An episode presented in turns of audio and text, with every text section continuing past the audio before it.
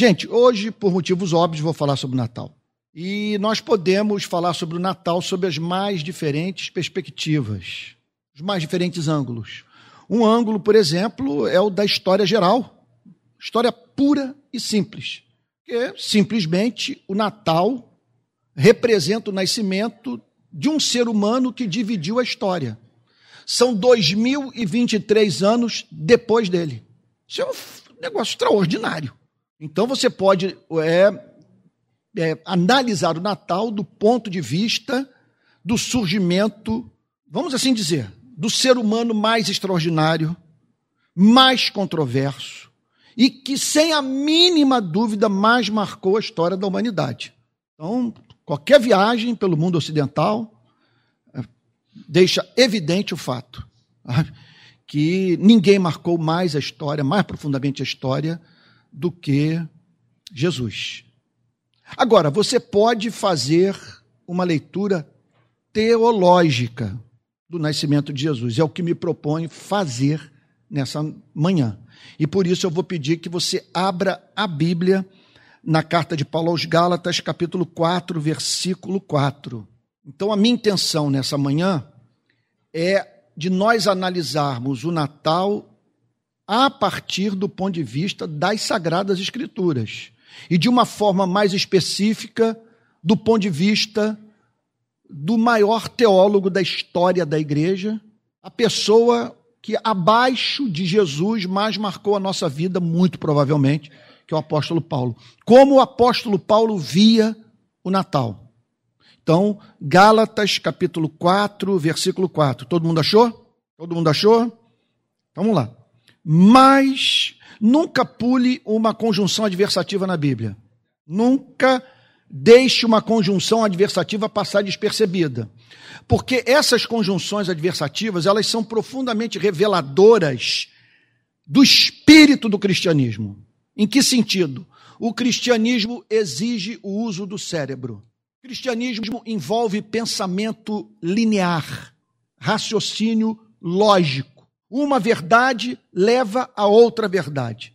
O cristianismo abomina a contradição, embora esteja aberto para antinomias. Há uma diferença muito grande entre uma contradição e uma antinomia. Uma contradição envolve declarações que se excluem. Quando você faz duas afirmações impossíveis de serem conciliadas pela razão. Eu diria o seguinte: que uma contradição está aquém da razão. A natureza humana se rebela contra a contradição. De, nenhum de nós tolera a contradição. Uma contradição, por exemplo, é você dizer que Deus é eterno e que, ao mesmo tempo, ele criou a si mesmo. Isso é uma contradição absurda. A, a pior, a, a mais é, radical que se possa conceber.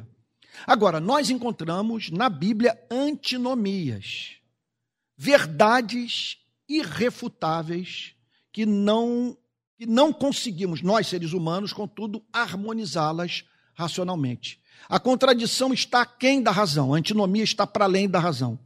A maior antinomia que eu conheço no cristianismo é a soberania de Deus e a responsabilidade humana. Deus é soberano, não cai um pássaro sem a permissão do Criador. E ao mesmo tempo a Bíblia diz que o ser humano é responsável pelos seus atos. Estão lembrados do que Jesus disse sobre Judas? Ai daquele por intermédio de quem o filho do homem está sendo traído. E ao mesmo tempo a Bíblia diz que Judas fez tudo o que Deus havia predeterminado. Você consegue entender uma coisa como essa? Olha, sabe qual é meu consolo? Que se você for ler as Institutas de João Calvino, você vai ver Calvino dizendo: ninguém explica. Nenhum teólogo até hoje conseguiu explicar essa grande antinomia da soberania divina e a responsabilidade humana. Então, esse mais que nós encontramos no verso 4 de Gálatas 4, relaciona-se àquilo que o apóstolo Paulo havia acabado de dizer no versículo 3. No versículo 3 ele diz: Assim também, nós, quando éramos menores, estávamos escravizados aos rudimentos do mundo que são os rudimentos do mundo, são os princípios elementares de uma religião. Veja só, aí você pode interpretar esse versículo de duas formas. ou de uma religião que não depende do conteúdo da revelação, homens e mulheres se relacionando com Deus sem Bíblia. Agora, rudimentos do mundo pode também envolver aquele grande jardim de infância que foi o Antigo Testamento. A vida no Antigo Testamento é considerada pelo Novo Testamento como a igreja no jardim de infância. E o apóstolo Paulo, ao falar sobre rudimentos do mundo, está falando daqueles princípios morais, daquelas leis teocráticas e cerimoniais do Antigo Testamento que, pela infinita bondade de Deus, foram prescritas. Eu olho para o livro de Levítico e digo: Pai Santo, obrigado que essa fase da sua relação com a humanidade, com seu povo, acabou. Acabou. Nada de peregrinação para Jerusalém. Nada de guardar três festas por ano. Nada mais de circuncisão. Um homem não pode sentar na cama de uma mulher no período da menstruação.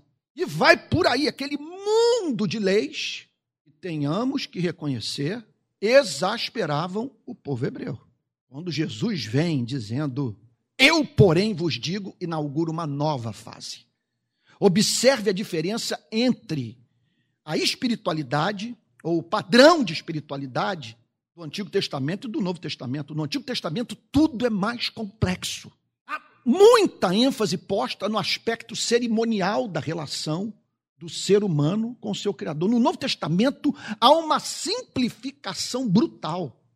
Primeiro, que o Novo Testamento acaba com lugares sagrados. Você não tem mais que olhar para Jerusalém, fazer peregrinação para Jerusalém, ou ter um templo para frequentar, a fim de ali, especialmente ali, provar da Shekinah de Deus. A Bíblia diz que o que importa é que nós levantemos as nossas mãos santas, transformando qualquer lugar desse planeta num templo. Isso é maravilhoso. Porque Deus é espírito, Importa que os seus adoradores o adorem espírito e verdade. Nosso templo pode ser a praia de Itacoatiara, pode ser o Pontal do Atalaia no Arraial do Cabo. O nosso templo pode ser a nossa cozinha, enquanto estamos ali fazendo a nossa comidinha e em comunhão deliciosa com a luz, como diz o velho hino presbiteriano. Então, quando o apóstolo Paulo fala sobre esse período, período também que seres humanos praticavam bizarrices para chamar a atenção da divindade.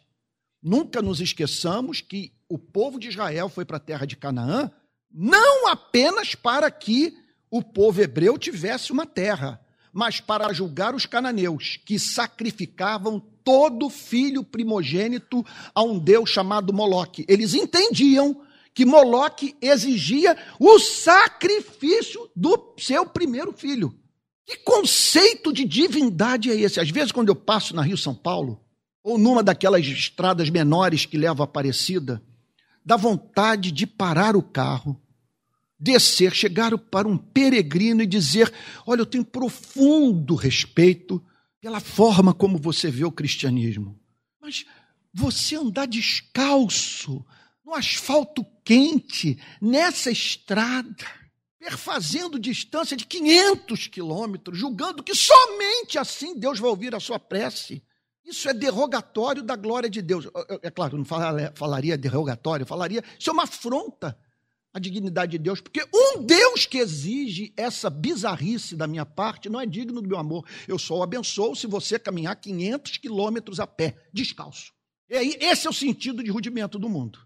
O ser humano trabalhando duro para chamar a atenção da divindade. E aí então vem o verso 4, e aí Paulo começa a fazer análise teológica do Natal. Mas houve um tempo que os seres humanos estavam entregues aos rudimentos desse mundo. Mas quando chegou a plenitude do tempo, o que é a plenitude do tempo?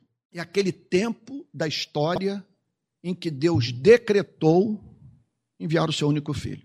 Esse é o sentido de plenitude do tempo significa que tudo o que antecedeu a vinda de Cristo serviu como preparo para a manifestação do Verbo de Deus, do Filho, do Criador dos céus e da terra. Então, aqueles que ressaltam o papel uh, do Império Romano, a unidade política criada pelo Império na bacia do Mediterrâneo, as estradas que foram abertas e que possibilitaram livre trânsito dos primeiros missionários cristãos. Se não fosse a unidade política do Império Romano, se os discípulos tivessem que, a cada momento, atravessar fronteiras, entrando em povos diferentes, lembrem-se que na época não havia o conceito de Estado-nação, isso é coisa da modernidade.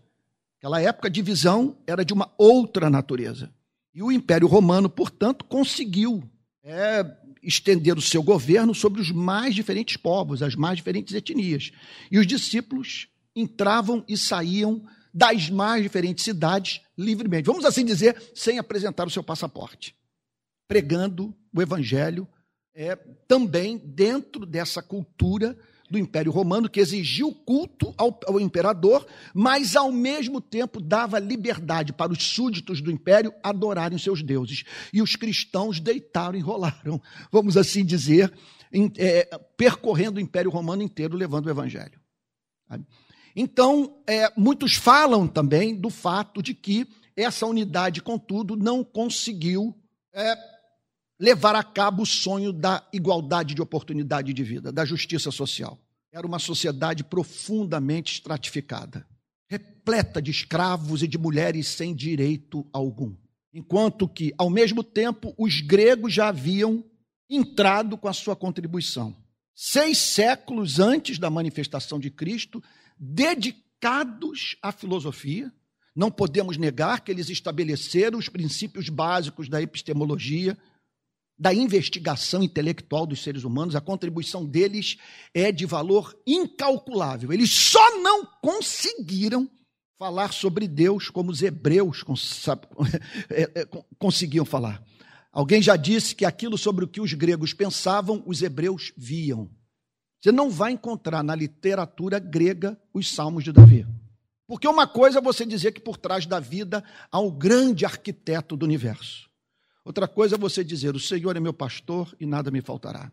Ele me faz deitar em pastos verdejantes, leva-me para junto das águas de descanso. Refrigera minha alma e guia-me pelas veredas da justiça por amor do seu nome. Quer dizer, para você escrever o Salmo 23, você tem que conhecer um Deus que se revelou ao, ser humano. E os gregos não tiveram acesso a essas informações. Aprove a Deus não se manifestar em Atenas Aprove a Deus se manifestar em Jericó, em Belém, em Jerusalém, em Nazaré, em Betsaida e por aí vai. Porque esse, esse é o Deus que pega as coisas pequeninas do mundo e as usa para a sua glória, usando o português popular a fim de que ninguém tire onda com o Criador.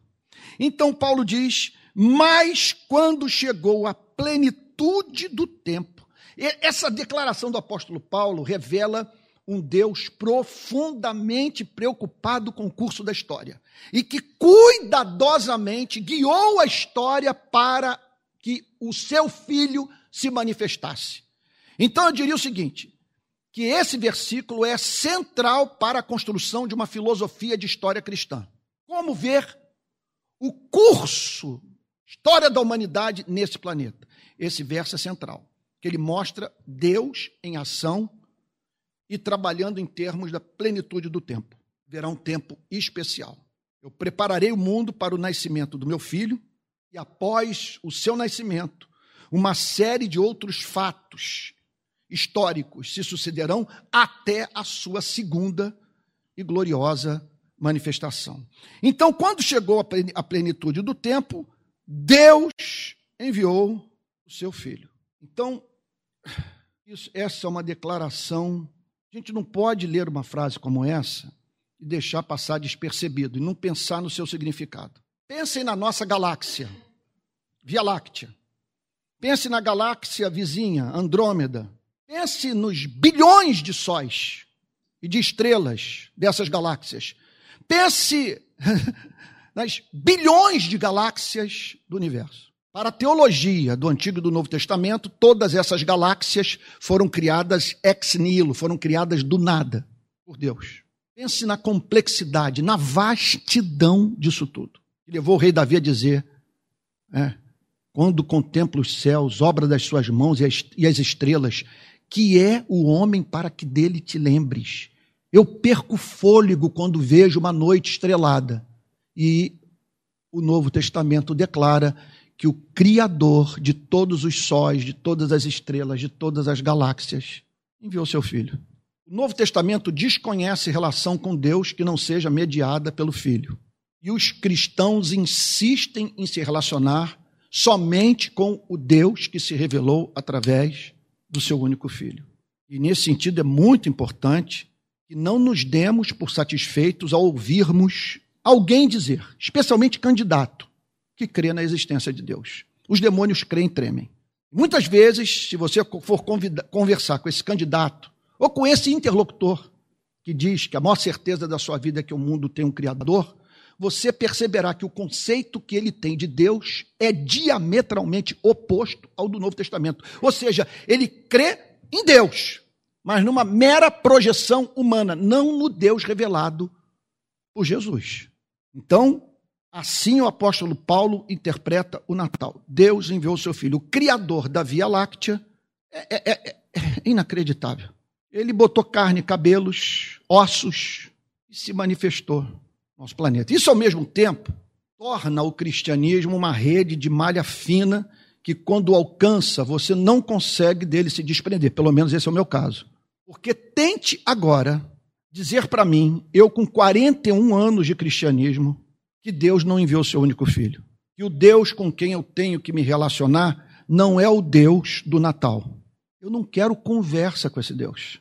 Porque o cristianismo, ele comete essa crueldade que a partir do momento que você toma conhecimento desse amor que levou Deus enviado seu único filho a fim de que ele morresse, morresse morte de cruz, isso faz com que você sinta tamanho encanto e se recusa a adorar qualquer outro Deus. Contam que Charles Spurgeon, famoso pregador batista do século XIX, num dos seus sermões ele foi acometido por uma comoção na conclusão, em que ele bradava do púlpito, tabernáculo metropolitano, e parece que eram mais 5 mil pessoas presentes, século, final do século XIX, sendo de Londres. Pena que esse tabernáculo foi destruído por um fogo. Mas contam que nessa pregação ele, ele era obeso, tinha muito volume físico, e ele gritava dizendo: é, Eu me recuso a viver no universo sem Cristo. Eu me recuso a viver no universo sem Cristo. E ele gritava: Eu me recuso a viver no universo sem Cristo. Diz que a exaustão emocional refletida no seu corpo foi tamanha que ele desmoronou sobre o banco atrás do púlpito da sua igreja. Ele perdeu as forças. Por que, que ele estava querendo dizer? Eu me recuso a viver no universo sem Cristo. Porque a partir do momento que você tem acesso a essa revelação, ela o encanta de uma tal maneira que, veja só, que se essa história não é verdade, o universo perde o seu brilho. Tudo, tudo perde o seu brilho, porque eu vou ter que amar um Deus que não deu o seu único filho. Por isso que eu nunca me senti atraído pelo teísmo. Como é que funciona o teísmo? Usando o cérebro, eu posso chegar à conclusão que o Criador existe e eu não preciso de uma revelação para isso. Não preciso do Novo Testamento. E tudo que eu preciso é parar para pensar. E quando eu paro para pensar, eu me deparo com o fato Deus. Falta ao teísmo é, é o aconchego do cristianismo. Falta ao teísmo é o selo do Espírito Santo a companhia dos anjos. Falta ao teísmo a esperança da vida eterna. Falta ao teísmo a morte sacrificial de alguém que dá sua vida por nós para nos purificar dos nossos pecados. Então, não dá para você ficar apenas com a existência nua e crua de Deus. Nós cristãos não nos relacionamos com apenas a palavra Deus nós nos relacionamos com Deus que enviou o seu único filho. O que levou C.S. Lewis, famoso escritor britânico, a declarar a seguinte coisa: não é a fé em Deus que nos traz esperança, mas sim a fé nesse Deus. O que me traz esperança não é acreditar na existência de Deus. O que me traz esperança é acreditar no Deus do cristianismo, que é completamente diferente. É Deus conosco. É Deus que se manifesta naquela madrugada que seu filho está ardendo de febre. É Deus que está com você no jantar, à mesa, na companhia das pessoas que mais que você ama e para o qual você pode dirigir suas ações de graças. Então Paulo diz assim: quando chegou a plenitude do tempo, Deus enviou o seu filho. Nascido de mulher. Por que o apóstolo Paulo põe nascido de mulher? Para enfatizar o fato de que Jesus é um personagem da história, de carne e osso, e que é da nossa espécie. Da nossa espécie. Que significa o seguinte: um da nossa espécie viveu sem pecado. Olha, não queira conhecer a natureza humana, quem o ser humano é, a partir da leitura dos relatos dos campos de concentração nazistas. Eu não tenho feito outra coisa desde o 7 de outubro, quer dizer, que não seja me dedicar ao estudo dos temas do genocídio, do massacre e do extermínio. Então, nesses últimos dias, eu li Purificar e Destruir, do Jack Semelin, livraço, livraço, que, vai, que nos ajuda muito a entender que leva seres humanos a matarem seres humanos como se esses fossem baratas. É um calhamaço. Eu li e reli. Li também Assim Foi Auschwitz, do Primo Levi. Logo após eu li Em Busca do Sentido, do Viktor Frankl, também um livraço. E comecei ontem a ler é, Isso é um Homem, do Primo Levi. Gente, uma das coisas mais assustadoras desses livros que tenho lido, especialmente sobre os campos de concentração, é um deles estudando sobre Ruanda, sobre o, o, o massacre na Iugoslávia, massacre de muçulmanos na Iugoslávia, sobre o nazismo. E é impressionante como esses massacres evidenciam, parece, certas leis sociológicas. Chama muita atenção. Agora, a coisa mais humilhante mais humilhante de você terminar a leitura desses relatos falando o seguinte: meu Deus, o que nós somos.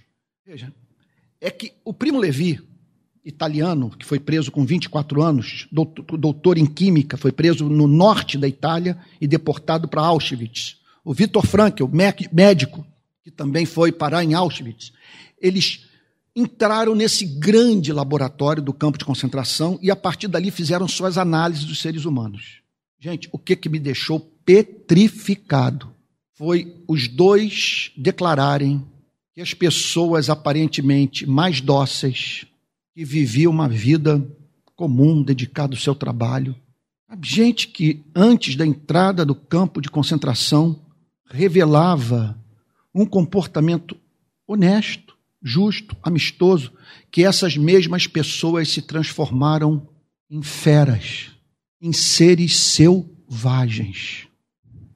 A ponto, e esse é um tema muito delicado para você abordar, que quem fazia segurança dos campos de concentração eram os próprios judeus. Da mesma maneira que negros entravam no interior da África para prender e arrastar para as Américas e para a Europa negros. E diziam, eles, e eles diziam o seguinte: que o nível de maldade a frieza, a indiferença daquelas mesmas pessoas que ali passaram por uma metamorfose. E ambos chegaram à seguinte conclusão: que é uma fração da humanidade profundamente perversa. E que, sob determinadas pressões da vida, é capaz de se, de se comportar de modo selvagem. Você está entendendo a importância de Paulo dizer que Jesus nasceu de mulher? Ele está dizendo o seguinte: um dessa espécie viveu sem pecado, foi torturado pela polícia do templo, depois pela polícia de Roma. Parou numa cruz, na qual ele disse: Pai, perdoa-lhes porque eles não sabem o que fazem.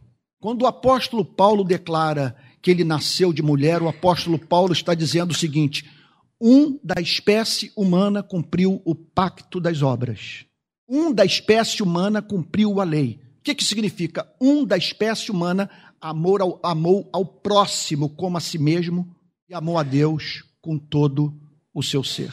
Esse é o significado de nascido de mulher. O nosso primeiro pai fracassou no jardim. Nosso primeiro representante. Aquele que entrou em aliança de obras com o Criador.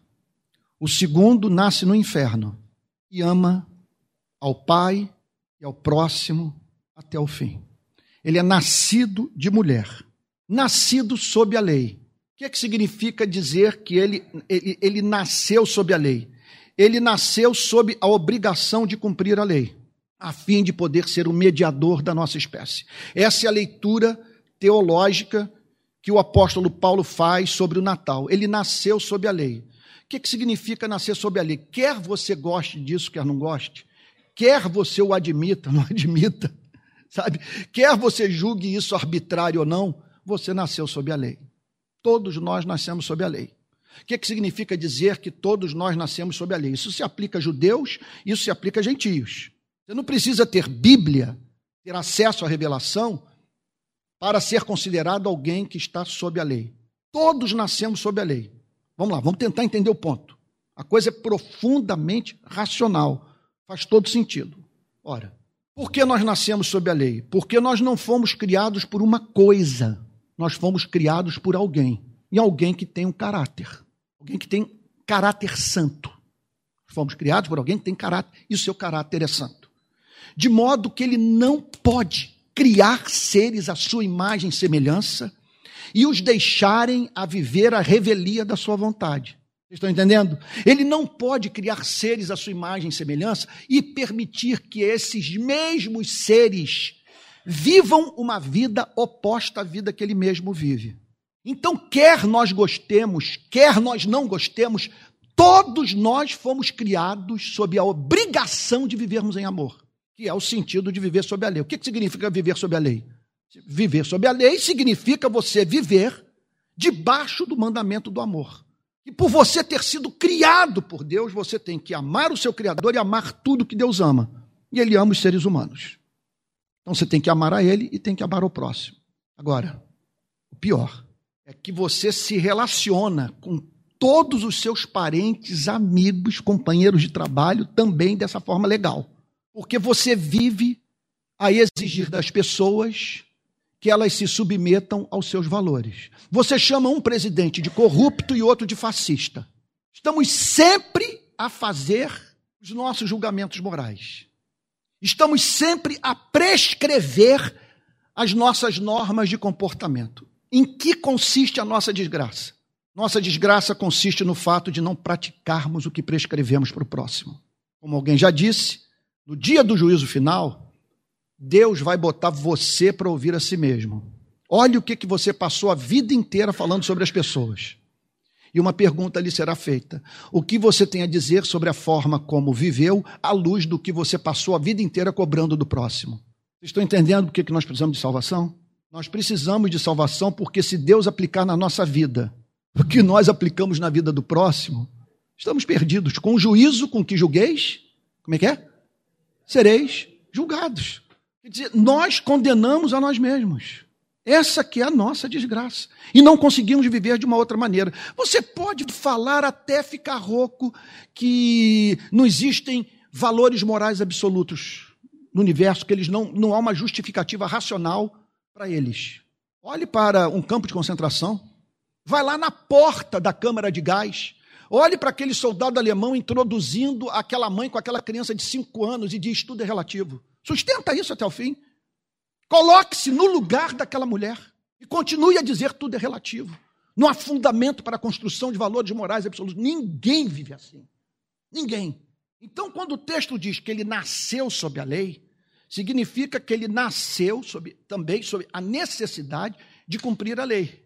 Não para ele ser salvo, porque estava fora de qualquer possibilidade do Filho de Deus cair em pecado. Sem chance de Jesus ser movido à prática do pecado. Contudo, era necessário que ele nascesse sob a lei, a fim de que libertasse do jugo da lei, do jugo da lei, nós que nos encontramos sob a lei. Isso o cristianismo inteiro ensina essa verdade. Ele nasceu sob a lei a fim de nos resgatar do poder da lei. Ele entrou nessa esfera. Ele se relacionou com o Pai sob essa condição de morrer no nosso lugar, de cumprir a lei em nosso favor fazendo por nós o que nós não éramos capazes de fazer por nós mesmos. De amar a Deus e ao próximo com todo o nosso ser. Então, olha o que, que o texto diz. Eu não sei o que, que houve depois que mexeram nos aparelhos de ar-condicionado, está mais quente aqui. Como é que está aí? Está mais fresco? É, aqui ficou mais quente para mim. Bom, mas vamos lá. Mas quando chegou a plenitude do tempo, Deus enviou seu filho, nascido de mulher, nascido sob a lei. Nascido sob a lei, para resgatar os que estavam sob a lei. Olha só, para resgatar os que estavam sob a lei. Aqui o apóstolo Paulo usa uma ilustração. Como bom mestre, ele, ele ensina a verdade de uma maneira gráfica. Ele faz os seus ouvintes ou os leitores da sua epístola a conceberem a imagem de um mercado de escravos. Lá estão aqueles homens sob o jugo dos seus senhores, escravos. E o apóstolo Paulo descreve a experiência daqueles que encontraram a sua liberdade, que foram resgatados. O apóstolo Paulo diz o seguinte: exatamente isso aconteceu com vocês. Essa foi a grande missão de Cristo. Observe que dizer que Cristo é um novo Moisés, que Cristo veio a esse planeta para nos apresentar um código de valores morais mais profundo, do que os gregos foram capazes de ensinar, ou Moisés de revelar no Antigo Testamento. Gente, isso é a antítese de tudo que é ensinado pelo Novo Testamento. Porque esse não era o nosso problema. O nosso problema não é a falta de alguém que diga para nós o que nós precisamos fazer para nos comportarmos com decência. O que nós precisamos é de poder para fazer aquilo que sabemos que deve ser feito e que não conseguimos. Por isso que essas campanhas moralistas em nada funcionam. Quando a igreja vai para a rua para pregar moralidade em vez de pregar o evangelho. Quando você prega moralidade, você só torna a situação do não cristão pior do que já é.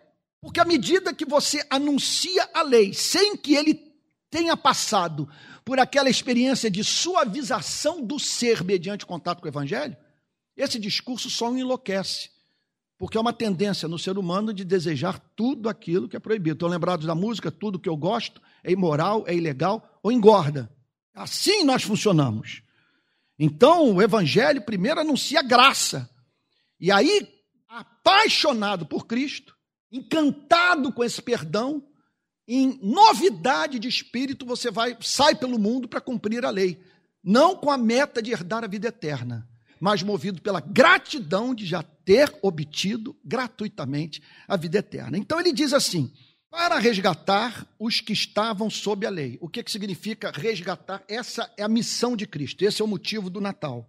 Correu o Natal, veja só, é, é uma atividade missionária. Ele veio a esse mundo para resgatar os que estavam sob a lei. Nada mais contrário a esse moralismo presente na igreja. Nós não podemos transformar Jesus num grande mestre da moral. Não estou dizendo que ele não tem o que nos ensinar. O que eu estou dizendo é que Jesus é cético quanto à possibilidade de uma pessoa viver o cristianismo sem ser cristã. Sem mim, nada podeis fazer. É necessário que vocês nasçam de novo. Por isso que a nossa missão é pregar o evangelho. Não sai por aí prescrevendo a nossa ética sexual que não funciona. Que sentido a pessoa tem em praticar aquilo que nós julgamos belo, que julgamos, julgamos justo, que julgamos representar o respeito pela santidade do próximo, se essa pessoa não nasceu de novo?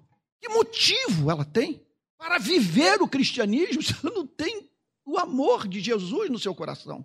Então, quando ele fala sobre resgatar, olha só, os que estavam sob a lei, é, é o que de mais extraordinário ele fez pelas nossas vidas. O que, que significa? Ele veio resgatar. Vamos lá, vamos tentar pensar aqui, por favor. Isso é, é, é, é central para que você entenda a sua própria fé. Não há mínima chance de uma pessoa ocupar esse púlpito e pregar sobre um tema mais central para o cristianismo do que esse que eu estou pregando nessa manhã, e eu digo isso sem soberba. Eu não estou dizendo que essa igreja jamais vai receber uma pessoa que seja capaz de pregar tão bem quanto eu. Não, eu não estou cometendo esse desatino. Estou dizendo é o seguinte: que nessa manhã eu estou pregando o evangelho puro e simples, eu estou tratando do miolo da fé cristã. Não há nada mais importante do que nascido de mulher, nascido sob a lei, para resgatar os que estavam sob a lei. Então vamos por parte. Resgatar. Tirar dessa escravidão. Esse é o sentido da palavra resgatar no grego. Ou seja, esse é o diagnóstico, os médicos aqui presentes, que gostam muito da palavra, esse é o diagnóstico que o evangelho tem a fazer sobre a condição humana, porque o cristianismo não lida com os sintomas da doença. O cristianismo ele é obcecado por conhecer as causas da nossa enfermidade. Então aqui está o apóstolo Paulo dizendo: resgatar. Veio tirar seres humanos desta condição. Qual é a condição? Ele, ele, ele, para resgatar os que estavam sob a lei. Vamos parar para pensar. Meu Deus, isso é lindo. Estavam sob a lei. O que significa isso? Olha, a condição de vocês herdarem a vida eterna, de viverem eternamente comigo, terem a minha presença, o meu amor, a minha companhia, serem abençoados por mim, viverem no mundo sem velhice, sem doenças terminais, sem injustiças. Sabe, um mundo em que a natureza os acaricia. Um mundo sem tsunami, sem terremoto, sem furacão. A condição de vocês viverem num universo no qual tudo conspira em favor da felicidade de vocês é que vocês me amem. Mas me amem de uma maneira que vocês não queiram a morte nem a vida. Vocês não queiram a doença nem a saúde. Vocês não queiram nem a fome nem a fartura. Vocês queiram a mim. E que vocês me amem em tal extensão que seja qual for a sua circunstância de vida, vocês em tudo deem graças, que vocês me amam, que vocês vejam excelência em mim, que só o fato de pensar em mim os comova, e que vocês me amem com toda a sua força, com toda a sua mente, com todo o seu coração, com toda a sua alma. Que vocês sejam encontrados por mim no, no, no alto dos montes, ou na beira do mar, ou andando pelas ruas da sua cidade me adorando o Espírito em verdade, praticando a minha presença.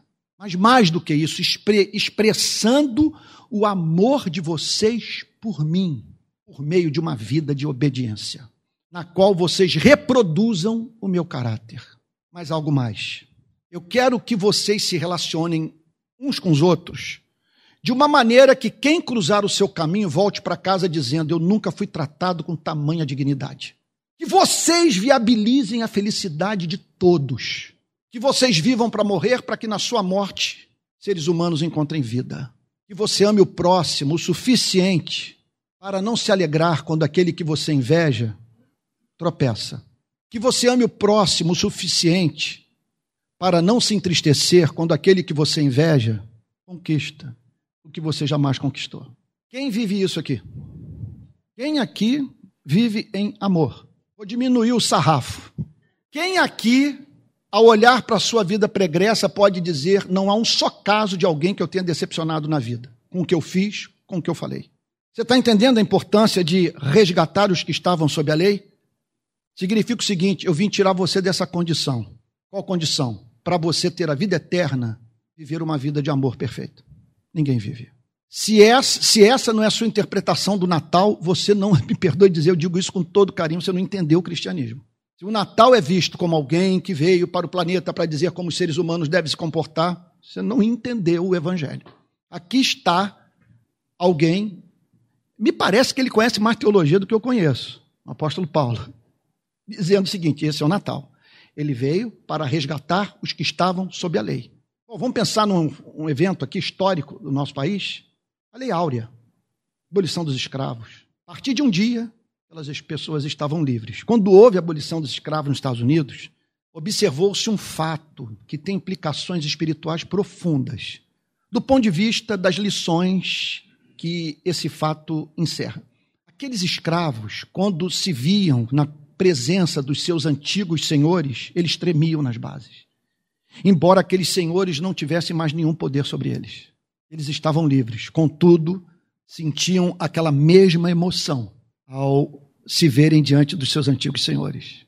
Martin Lloyd Jones, num dos seus sermões, diz: Nós não podemos lidar com a lei dessa maneira. Sentirmos os antigos tremores quando víamos o Monte Sinai pegando fogo. Nós não estamos mais agora com os olhos no Monte Sinai pegando fogo. Nós olhamos para aquele bebê mamando no seio de Maria. Estou aqui plagiando Martim Lutero. Martim Lutero diz: o que é o Evangelho? Evangelho é você deixar de olhar para Moisés descendo do Monte Sinai com as tábuas da lei, tudo pegando fogo, terremoto, quem tocar no monte morre, para você olhar na manjedoura aquele bebezinho mamando no seio de Maria. Você pense nisso. O Criador vai dar uma resposta para Dachau, para Birkenau, para Auschwitz, para Ruanda. E qual é a resposta? O bebê naquela manjedoura. O bebê no seio de Maria. Essa é a minha resposta para a maldade de vocês.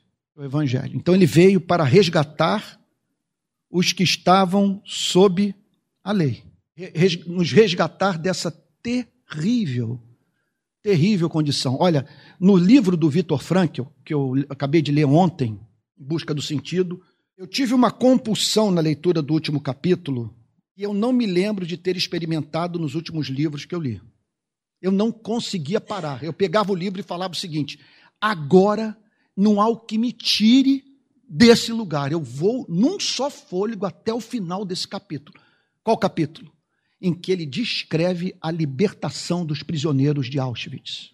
O que eles experimentavam. O que, que era. Meu Deus, o pregador tem que controlar a emoção. O que, que era você sair do campo de concentração e tocar numa árvore? Olhar para um, um passarinho, depois de você ter passado todos aqueles anos ali dentro. Eleve isso ao infinito e você terá uma ideia do que significa resgatar os que estavam sob a lei. Sabe o que, que significa resgatar os que estavam sob a lei? É, se, é você parar no chamado leito de morte, no leito de hospital, e Moisés se aproximar de você e perguntar: e aí? O que você tem a dizer sobre a forma como viveu? Vamos lá comparar os seus débitos com seus créditos? Vamos ver se você tem crédito suficiente para cobrir suas dívidas? Quem consegue manter esse diálogo infernal com Moisés no leito de morte? Sabedor do fato de que, de que dali não vai sair. Resgatar os que estavam sob a lei significa nos habilitar a, numa condição como essa, dizer: olha, Satã, eu não nego, eu não nego vírgula do que você está dizendo. E você deve estar com algum problema de memória que você deixou de citar tais e tais fatos.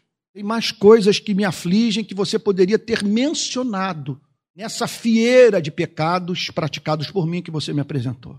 Agora, eu não entendo porque você está nesse diálogo comigo no meu momento mais difícil. Porque quanto mais você me apresenta os meus pecados, mais Cristo se torna precioso para mim. Mais eu quero, mais eu dependo da sua misericórdia, mais o Evangelho se torna encantador mais eu me certifico do fato de que não serei salvo jamais pelas obras, então só posso lhe dizer uma coisa: muito obrigado pelo excelente serviço que você está me prestando, me levando a desejar mais ainda Jesus Cristo. Olha, não pense que eu estou sendo original, não. Eu estou reproduzindo a pregação de Martim Lutero no seu comentário sobre a carta de Paulo aos Gálatas, quando ele quase chama Satanás de um grande amigo, meu grande amigo Satanás. Porque se o seu coração está banhado pela graça divina, todas essas setas inflamadas só levam você a amar mais ainda Cristo. Mas é justamente pelo que você está me dizendo que eu abracei o Evangelho. Por isso eu não quero mais papo com Moisés, eu quero Jesus. E para ele eu corro. Então, esse é o sentido de resgatar os que estavam sob a lei. Eu vou terminar aqui. O meu Deus, oh, meu Deus, eu não vou poder entrar no verso 6, hein? Eu ia falar sobre batismo com o Espírito Santo, mas não vai dar. Horário aqui, temos que ir para casa, hoje é Natal. Vou parar pelo verso 5, tá bom? Ai, que tentação de entrar no verso 6, mas, mas vou parar. Para resgatar, senão não pode, né? Olha o reverendo aí falando, meu filho. Melhor o povo dizer, pena que foi pouco.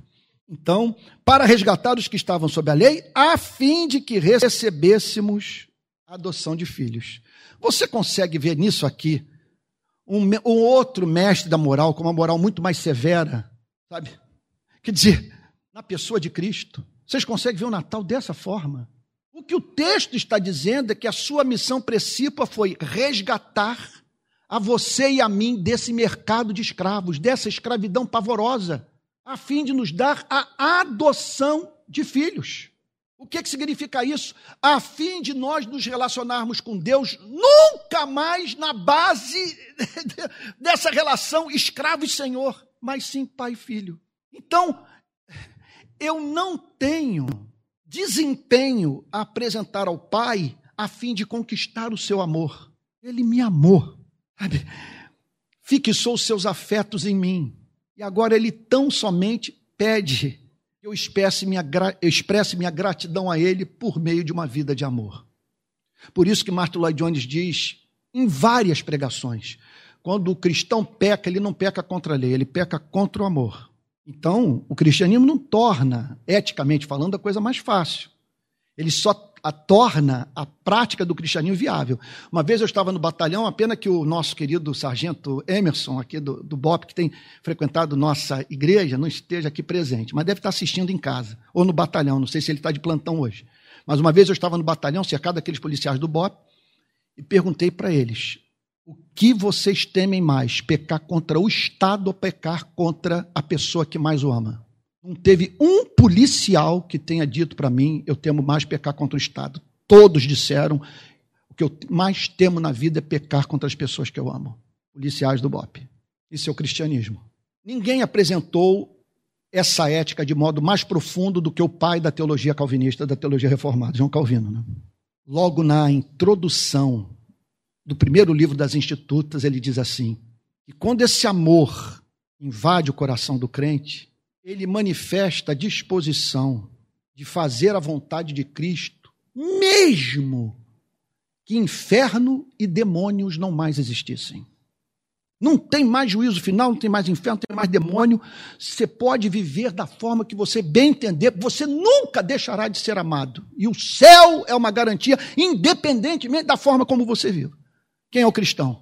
O cristão é aquele que, diante de uma proposta como essa, de modo livre, espontâneo, grato, com lágrimas nos olhos, é levado a dizer: A minha comida consiste em fazer a vontade daquele que me enviou e realizar a sua obra.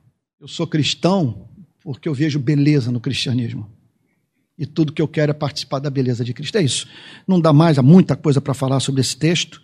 E, e e o pastor Tel, pela infinita bondade de Deus, ligou para mim esses dias e falou o seguinte: Antônio, você pode pegar todas as pregações suas da Betânia e jogar para o seu canal de YouTube. Eu estou autorizando você a fazer isso. E a série de Gálatas e Efésios. Então eu vou botar no meu canal de YouTube toda a série de Gálatas e Efésios. E na série de Gálatas eu trato extensamente sobre esse capítulo que é um capítulo central, central. Quando ele fala sobre rudimento, lá na Barra, quando eu preguei sobre essa mensagem, foi um descanso para o meu trabalho ali pastoral. Nunca mais ninguém me procurou para ungir escritório, ungir carro, ungir. Porque quando eu falei sobre rudimentos do mundo, a igreja inteira, de raciocínio lógico, entendeu. O que é rudimento do mundo? Eu praticar aquilo que Deus não prescreve.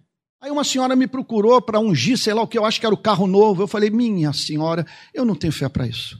Eu não vou fazer o que, aquilo que eu não tenho fé, porque eu não acredito que Deus esteja pedindo isso da irmã.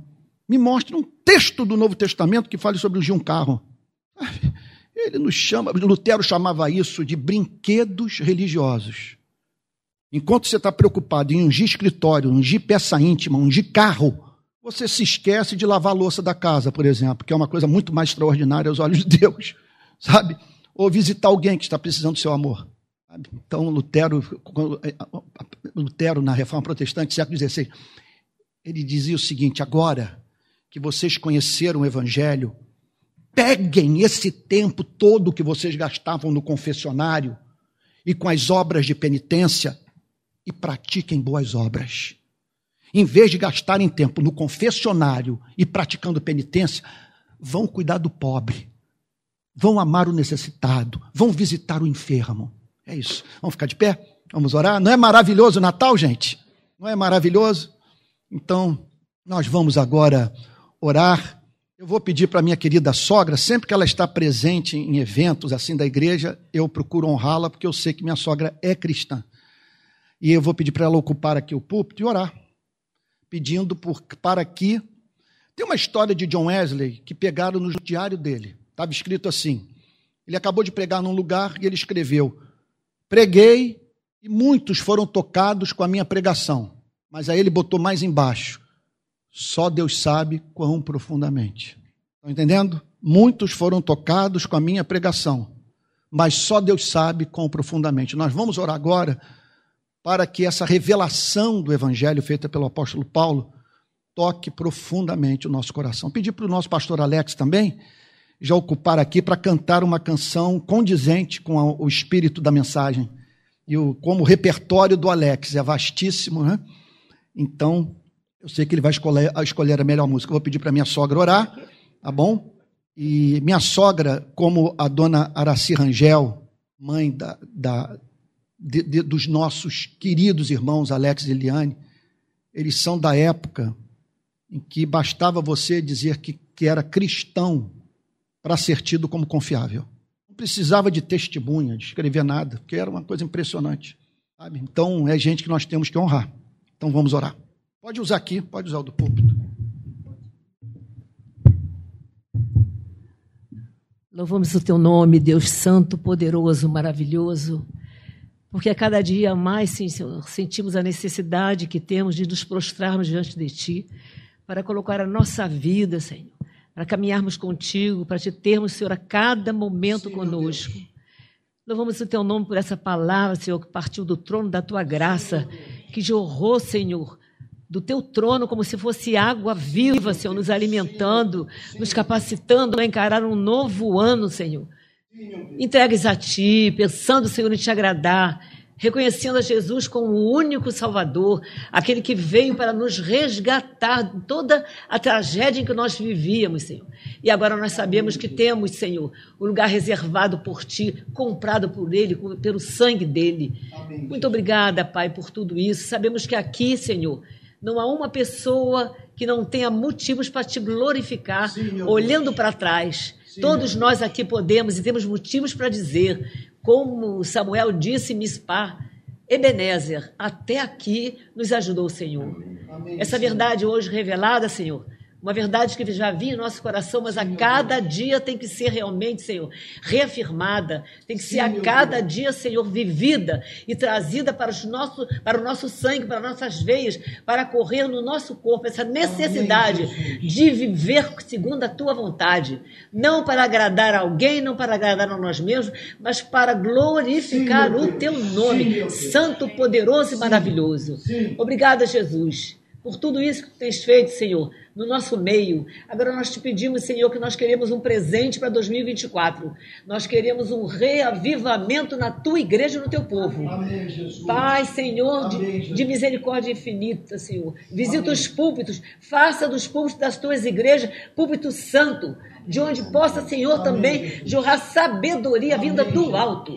Assim nós te pedimos, te agradecemos por tudo que tens feito, sobretudo, Senhor Senhor Deus, Amém. de teres enviado o teu filho para passar por tudo que passou, Amém. para que nós tivéssemos, Senhor, direito Amém, a viver na Sião Celestial. Louvado, glorificado seja o teu nome. Que saiamos daqui, Senhor, um pouco mais, um pouco mais sabedores da tua vontade, do teu Jesus. desejo para cada um de nós. Queremos, Senhor, viver para te agradar em nome de Jesus, em nome de Jesus, Senhor, que veio ao mundo para nos resgatar da desgraça em que nós vivíamos, Senhor. Saindo, Senhor, do inferno para a tua gloriosa luz.